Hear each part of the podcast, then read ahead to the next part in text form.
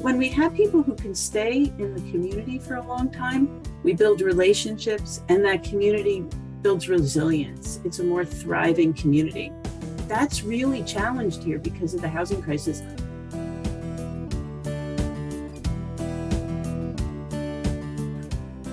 Home with Growing Older is a nonprofit organization which believes in peer learning and creating discussions which bring the lens of aging to a variety of topics. At Home with Growing Older is proud to be your host of At Home on Air, a radio hour offering connection, community, and knowledge to our participants remotely. Now, we invite you to listen and learn from this live recorded episode of At Home on Air.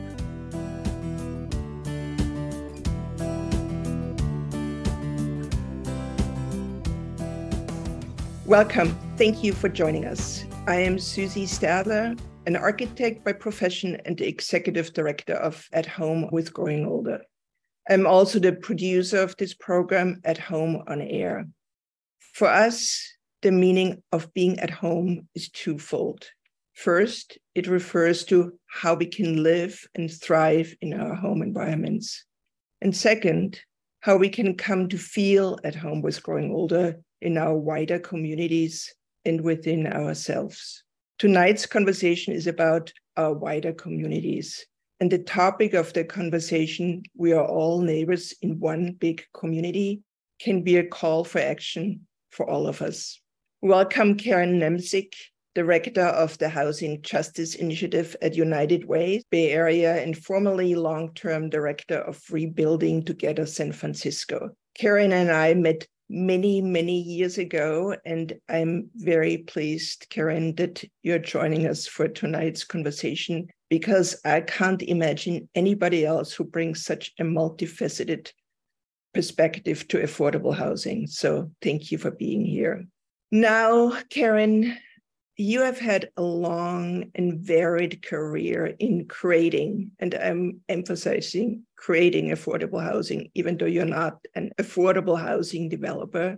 But can you tell us a little how this has shaped your perspective on affordable housing and has brought you to your current position? Thanks, Susie, and thank you also for inviting me tonight. It's really a pleasure to be here. I think my housing journey probably started when I first moved to San Francisco. I was a social worker and working at a homeless shelter for families. And, you know, just seeing the impact of not having a stable place for a family, seeing the impact on the children, on the parents, and also walking to and from the Tenderloin to my job every day and seeing people who literally had no roof over their head. That really, I think, started my journey on thinking about housing as a right, thinking about housing as something we all should have. You know, speed up a few years. As you mentioned, I worked at Rebuilding Together San Francisco for 10 years. And we were sort of on another end of the housing spectrum there. Rebuilding Together works with a lot of folks who have lived in their homes for a very long time and they want to age in their homes. But things happen, right? A roof gets a leak, a toilet stops working, there's holes in the floor we get unsteady on our feet and need help moving around the house. And so rebuilding together is doing home modifications and repairs that help somebody stay in their home for as long as they want to. And I think what I really liked about that was the practicality of this. Now we would call this NOAH, naturally occurring affordable housing, in a sense, because we're helping folks stay in a house that is affordable because they've paid their mortgage or are almost done you know that's a very practical way to preserve affordable housing is to just keep people in the homes they're in with relatively inexpensive home repairs. And then i left rebuilding together at the end of 2019 covid gave me a nice year off in 2020 then i ended up helping alameda county launch a community land trust. And that was interesting because that was a whole different way to look at housing was a land trust where a community owns and manages the land, and that makes the house on top of it more affordable. This particular project was providing housing for people with serious mental health challenges who mostly are living on disability payments and need affordable places to live. With a community land trust, there's a deed restriction. This property remains affordable in perpetuity, and the houses provide uh, a sense of independence for the homeowners and for the residents.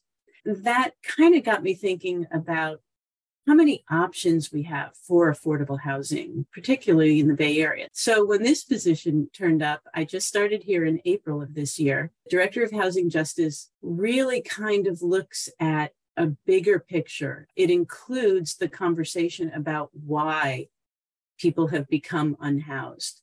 Why is it that Black and Brown families have a fraction of the family wealth that white families do? What were the things that happened, particularly in housing over the last 50 years, that prohibited Black and Brown families from having housing or from accessing housing or accessing the wealth from housing?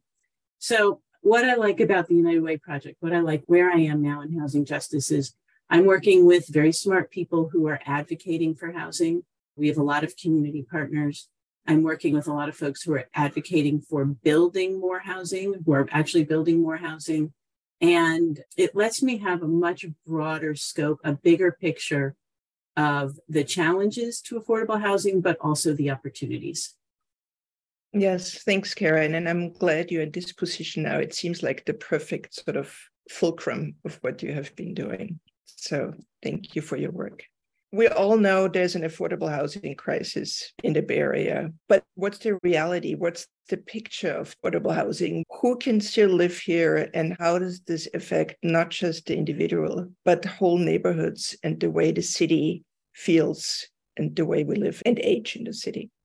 Yeah, we come up with all these different reasons for why we have the housing crisis. People move here because it's warmer. People moved here, you know, in the 90s, people were saying everybody's moving here because the welfare benefits are higher here. There are a lot of things that we're making up about why we have the housing crisis. Frankly, it's money.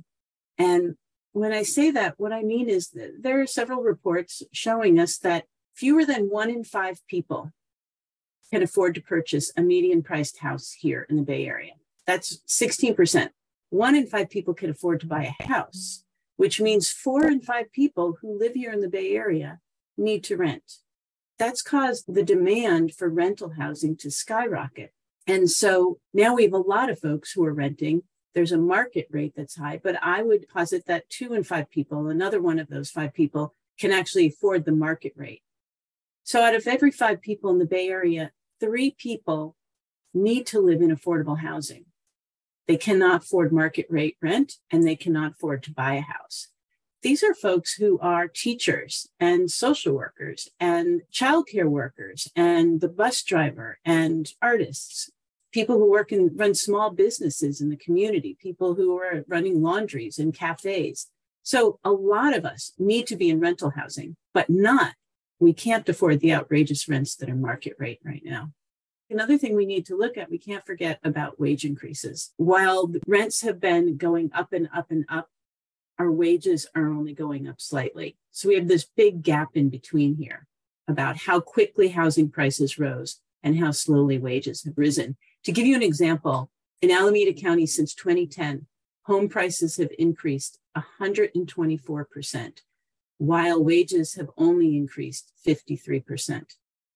So this is simple math. You can't have money you don't have. And when the gap is right there, everybody who doesn't have that gap needs to be in housing that's not market rate priced, needs to be in housing that has some sort of subsidy to allow them to live here close to jobs, close to their family, close to their schools.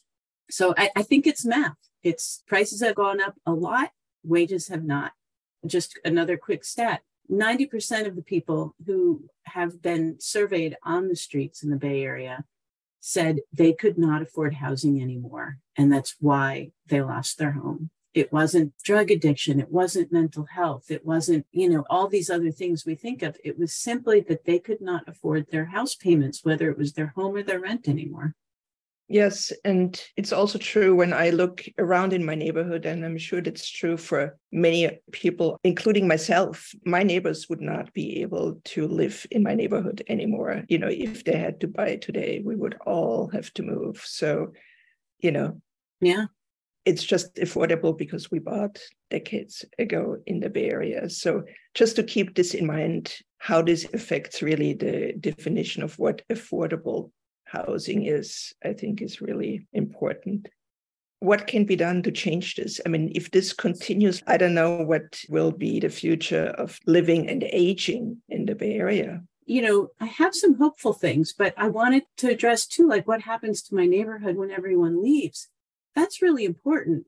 We have a block party in my neighborhood, and I love that because I get to know people. I get to know who's here, a bunch of new families are in my neighborhood right now. And we had the block party and introduced myself. How are you? What do you do? I want to be able to say hi to you when I see you going down the street.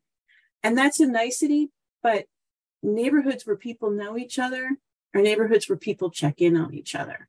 My elderly neighbor across the street, if I don't see him for three days, I'm going to knock on the door and see if he's okay. You know, you can't get out of the house. Do you need me to go get groceries for you? So when we have people who can stay in the community for a long time, we build relationships and that community builds resilience. It's a more thriving community. That's really challenged here because of the housing crisis. It's interesting. I just recently came across a statistic that in San Francisco's big cities, homeowners only stay an average five years in their home whether that means when they moved in, it was their starter home and it was small, and now they have two kids and they're moving to another neighborhood in a bigger house, or it means they've left the Bay Area entirely because it's too expensive. But that kind of transience, if you have people in our big cities only staying five years, and we have renters who are living at the whim of their landlords and the rent, it creates really transient communities. And we're risking our resiliency, we're risking our ability to thrive as neighborhoods when this is the case.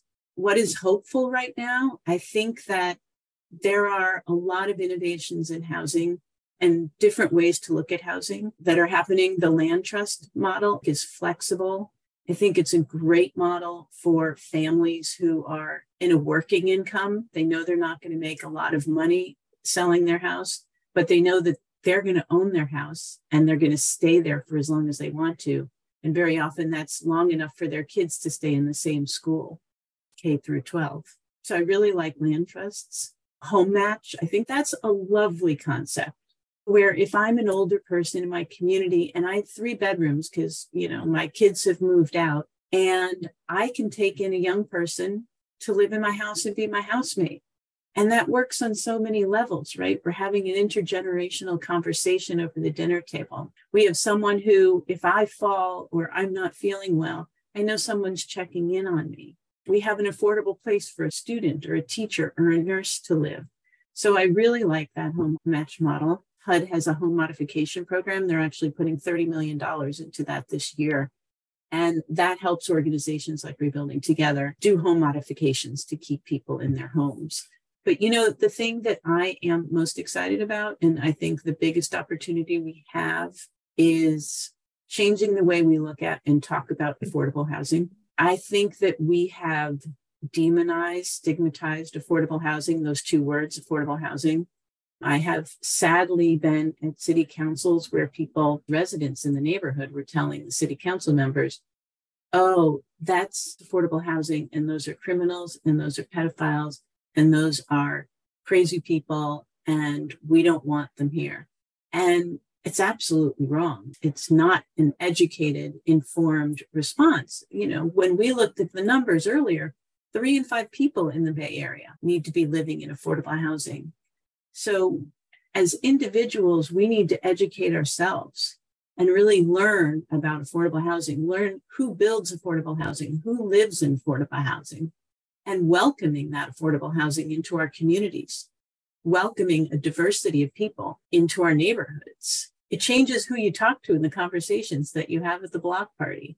It changes who's able to live in a neighborhood that's close to public transit so they can get into their job. It means everybody is living in a place where they can walk or take a bus easily to get their groceries because a lot of these higher priced neighborhoods have all that. They are close to transit, they are high opportunity communities. But why should somebody who already has high opportunities be the only one to live in that community? We want to create, not want, we need to be able to welcome housing at different levels of affordability into all of our neighborhoods. Most young adults, the children of my neighbors, my son would never be able to live here So affordable housing really has wide implication for intergenerational living and families staying together in the Bay Area. What I am always concerned about is that people actually have access to the resources you just mentioned, like where do I find out about land trust models? Or where do I find out how much the community is actually building affordable housing versus other housing? And how can I advocate for this? Well, thank you for that question because mm-hmm. that makes me think of my favorite thing right now. So, everybody who's listening, get your pen and paper out. So, the Partnership for the Bay's Future has a housing readiness tool. And if you just Google housing readiness tool, it will take you there. That is a place where you can see what your city has been mandated by the state to build in terms of housing. Every five, six years, there's a housing element, and the state looks at all of its jurisdictions and looks at who's living there and what incomes they're at. And they create a plan that says, here is how much housing you need to build at the extremely low income level at the low income level, at the moderate income level, and at the above moderate income level. And so every five years or so, states have to get their element and they have to build that housing. And now, this new housing readiness report will show you in your city how much housing you need to be building for extremely low income. And it will also show you how well your city is doing against your goal. I'm going to give you a little spoiler alert none of your cities are doing well. The average in the Bay Area, the way we're building, we are building an average of 200% of our goal. So twice as many homes at the above moderate income rate. And we are building around 50% of the required homes, of the needed homes for anybody under that income. So we are overbuilding expensive housing in some communities four times more housing than we need at the higher level. And we're building 20, 30, 40, 50% of what's needed at the affordable level. The more of us who become educated and see what's happening in our own communities, I think it's a great tool for calling our city managers, our council people, and saying, why in Berkeley are we not building enough extremely low income housing?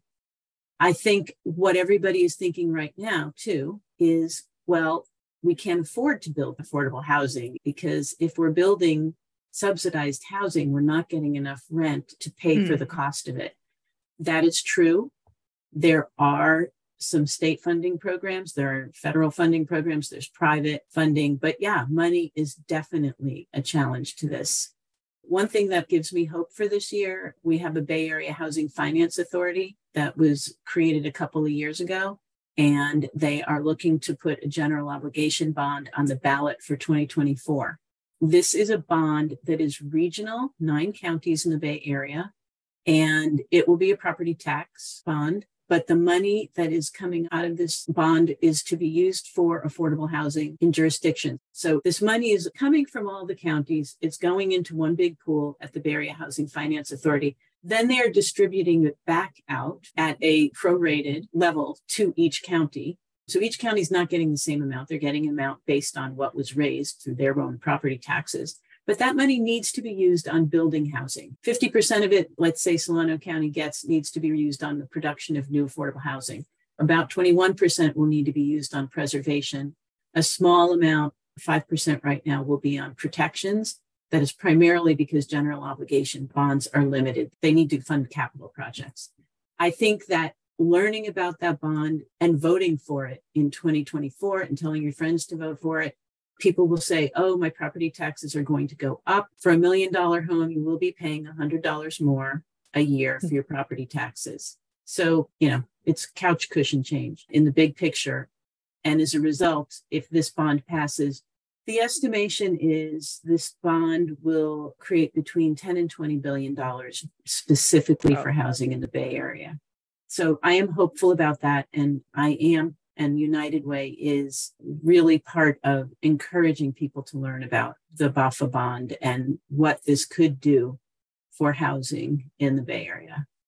Thank you, Karen. There is room for hope, but this all takes time. So, in the meantime, how can we make adaptations, small moves that sort of stem the tide a little bit? One thing that I'd recommend is find out what's happening in your neighborhood on housing. Get to know your city's housing plan, show up at meetings and be in support of affordable housing. Housing gets slowed down by a lot of things. Right now, in neighborhoods where residents make a stink about it, they can shut things down. I think it's important to educate ourselves about what's happening in housing and welcome affordable housing in your neighborhood. A couple years ago, we were at a thing and we were talking about this was maybe 10 years ago. And we were talking about the density in San Francisco. San Francisco, we hold really tight to our single family home quaintness of the city. It's not realistic when we're creating so many more jobs right now in the Bay Area and we're just not creating the housing we really have to look at density now. I think right now there's affordable housing trying to be built specifically for seniors. I know of two properties over the last five years that had a soup. One got shut down completely in San Francisco in the Forest Hill neighborhood because it was affordable. And the neighbors thought, despite the fact that it was housing for seniors, that a bunch of criminals were moving in and they shut it down. So, one thing we can all do is become allies and advocates for affordable housing encourage HUD to keep funding.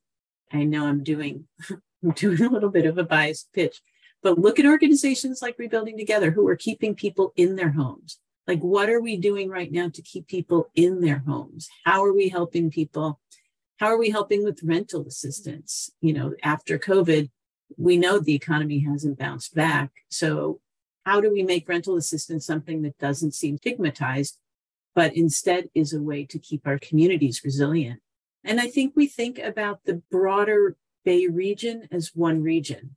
Think about, you know, folks in Solano County, are neighbors of ours in Alameda County.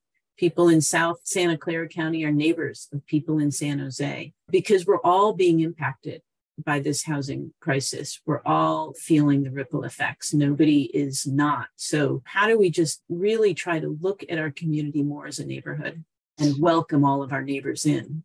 I mean, not all the cities and communities separately, but really thinking of them as one big Bay Area. The collaboration which has to happen at this level is really important. Communities don't shift the load from one to the other, but are working together. So it seems like the Bay Area Finance Authority is set up to do that now.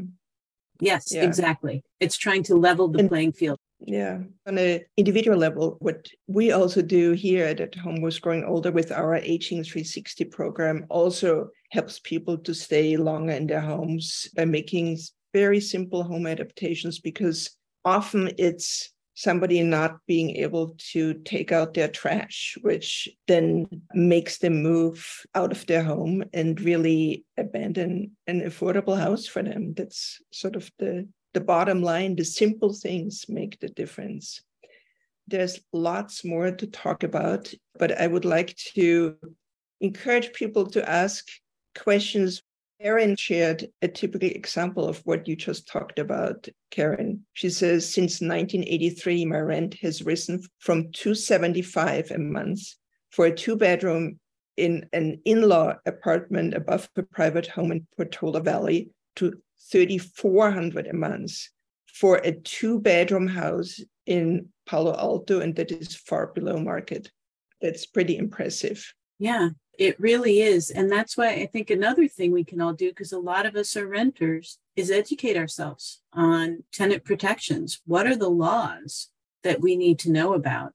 I still believe, and in my experience in the Bay Area, I have had very decent people as landlords. So I do want to say that, that I do think that a majority of of private landlords, not the big property management companies that own most of the units in San Francisco. But I do think there are a lot of people who are good people, but I think it's still very important to know your rights as a tenant and to go get legal advice right away if you think that your rent is going up unjustly.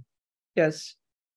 Erin actually had a second comment in this area, there is a huge community of people who are creatives who have only been able to remain due to landlords now gouging mm-hmm. tenants with astronomical raises for 50 years. And then that landlord dies, and there's nothing even close to what they were paying to afford.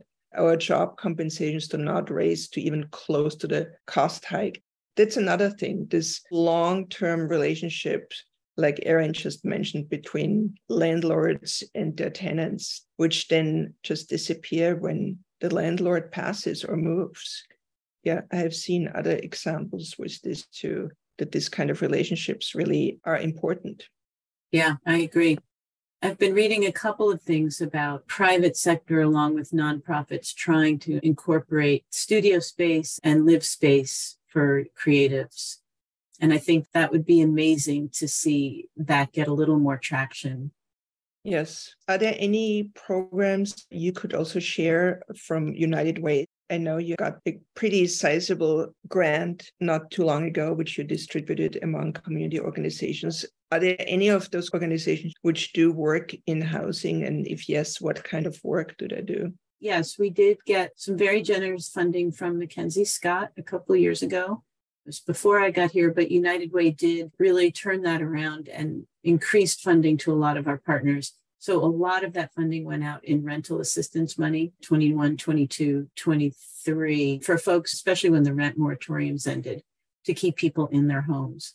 We have a couple programs that can support people. Our SparkPoint program is really financial coaching and financial education. We do some emergency assistance and shelter work, but within the housing justice, we're working with Homeward Bound Marin. They are building some housing. We've given them a couple smaller admin grants for some veterans housing that they're building in Novato.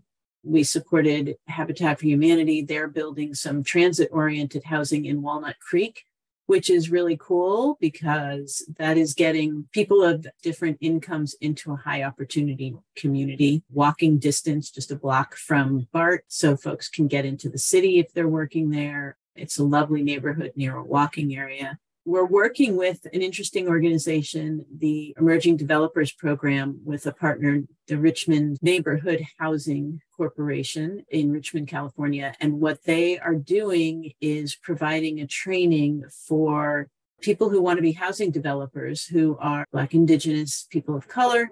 And it's a really interesting program because it's getting people who have been traditionally knocked out of or not included in the development process into development. They're doing it with sort of three benefits from it. So, one is we're getting folks who have historically not been in development into development. Two, they are doing a lot of single family home and small unit acquisition and rehabs, which means they're getting properties that either have gone on the market or are on foreclosure or auction, and they are rehabbing them and then selling them so that they are making some money on it, but they're also learning how to be developers. Richmond Neighborhood Corporation also has a first time homebuyer program. When the timing works out, they can have someone from their emerging developers program learn how to become a developer, acquire a house, rehab it, and then sell it to a first time homebuyer in the community.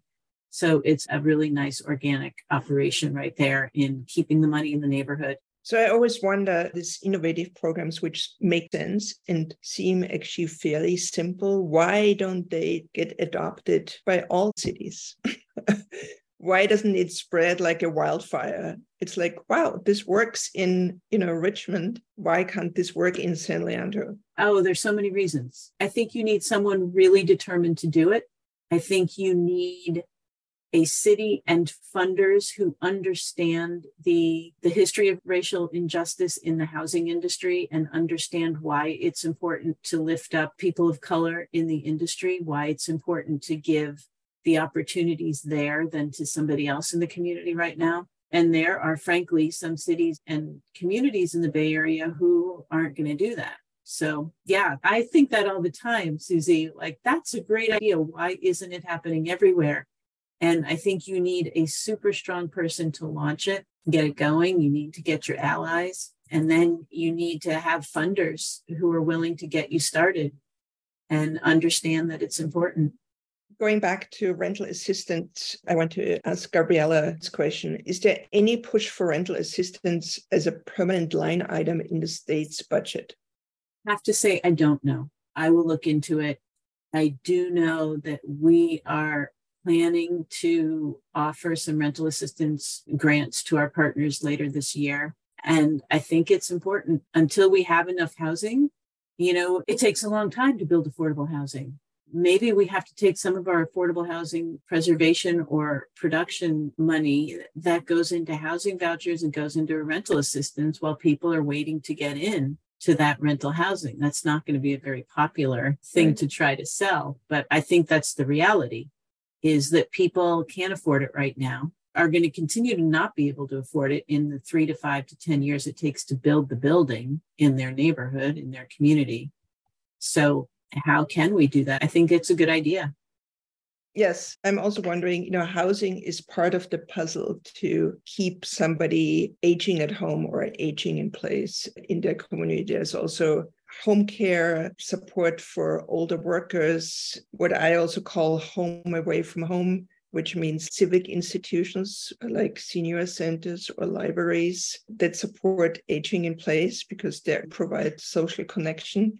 As affordable housing gets to the next level in the Bay Area, if there's also sort of an understanding of this neighborhood fabric, which has to come with it because it is part of healthy living and aging in our neighborhoods. Do you know anything about that? In terms of any housing that is specifically looking at long term and aging, you know, aside from things that say they're senior housing, but I think what you're saying or what you're hinting at, Susie, is when we build affordable housing, are we considering multi generations? Are we considering housing that will grow old with the resident? So, how are we building housing that can be adapted easily as my needs to navigate around my house change and I need grab bars and maybe I need a, a chair, a wheelchair to move around? maybe I need to walk into my tub instead of stepping over a bathtub. It's a walk in shower. I really like the Kelsey and I like giving them a call out. The Kelsey is housing in San Francisco that's being built right now, right next door to City Hall. It's looking at primarily people with physical disabilities and it's radical inclusivity.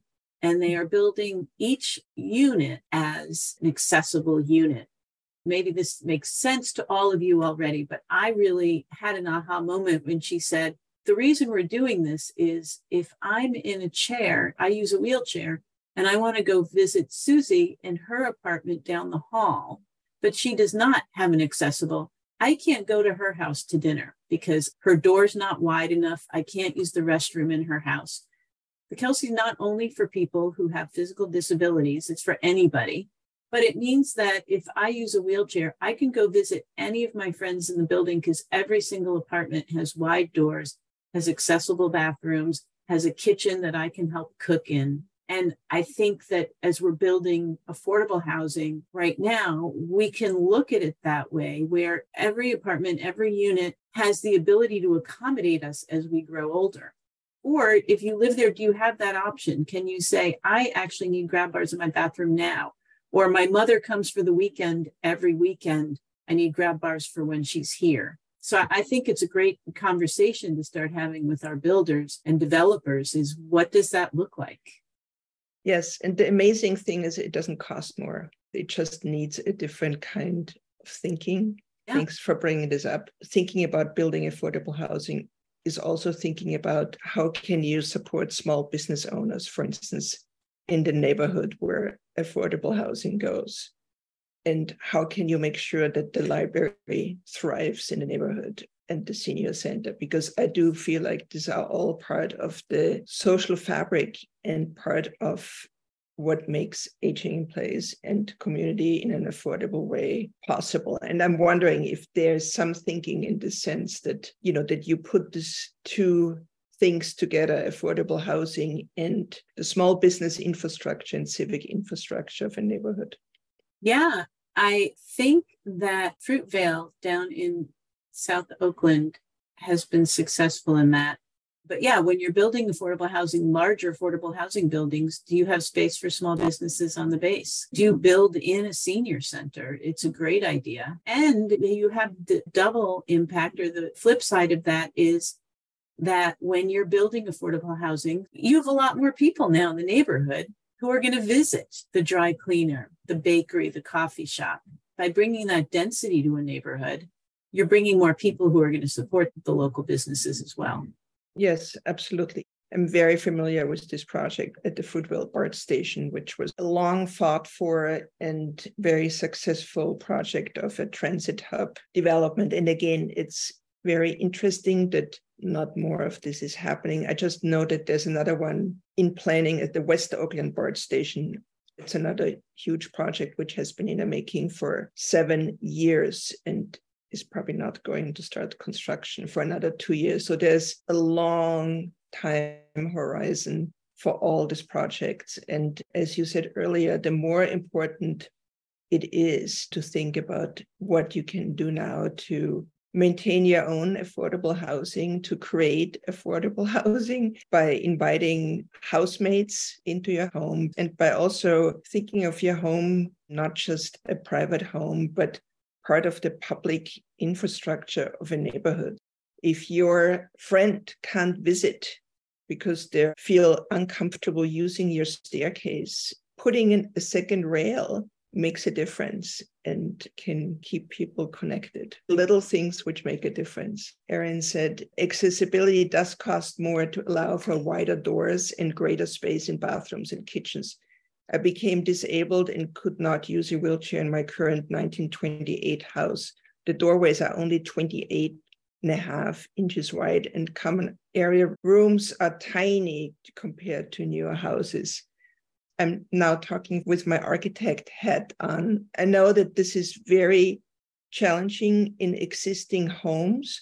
What I have seen is sometimes there are small things you can do to make little bathroom bigger, like wall hung sinks, for instance, instead of a sink with a vanity, by no means perfect, but sometimes it makes a difference. And that also 28 and a half inches wide is way below the minimum of 32 inches, but just taking the door off, you gain another one and a half inches you know tricks one can keep in mind to make homes a little bit more functional when somebody uses a walker or wheelchair but i know it's a challenge Erin's last comment about I'm a renter with a fixed income and I don't have the security of a homeowner. I'm in your boat, Erin. And we are very fortunate to have a landlord who likes us here. We live next door to him.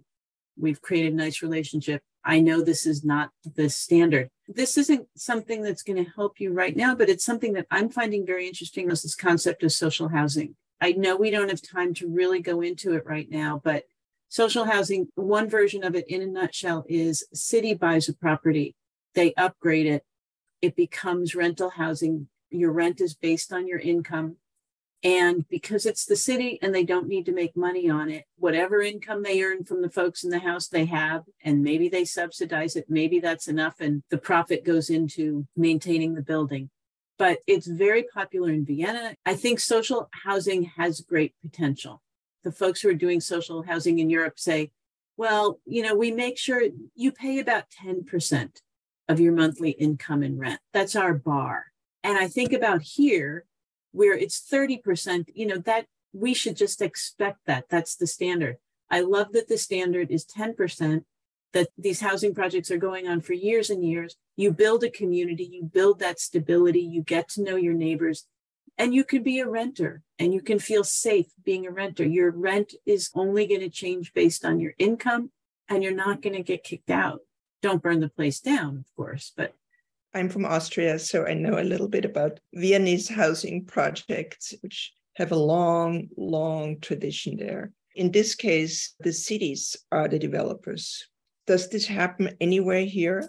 The city of South San Francisco, their city council has passed an ordinance or an agreement saying they are going to study social housing. I think they even have a property that they're looking at to convert to social housing. So South San Francisco is the place to keep an eye on locally. That's the one that is most realistic. Alex Lee, who is a senator around the San Jose area, has a bill that he's pushing, and that's looking at a statewide housing authority raising money, particularly for social housing it's so important to have this sort of quote unquote pilot or demonstration projects which then can serve others to follow as an example and in their footsteps. Thank you for bringing this up. Thank you, Karen, for being here and sharing your wide array of knowledge initiatives and also your passion. I'm really grateful that you're now leading the Housing Justice Initiative at United Way. We will be watching what's happening there. but also thank you to all of you being here. And I just wanted to give a call out for our next conversation on November 9. This will be very different because that's what we do. We bring different perspectives to aging and invite people from all different disciplines. Next will be Joe Goode. He leads the Joe Goode Dance Company in San Francisco. He will talk about the body as home and how he experiments with aging in his life as dancer and choreographer. So I hope many of you will join. So thank you, everybody. Thank you, Susie. Thank you all.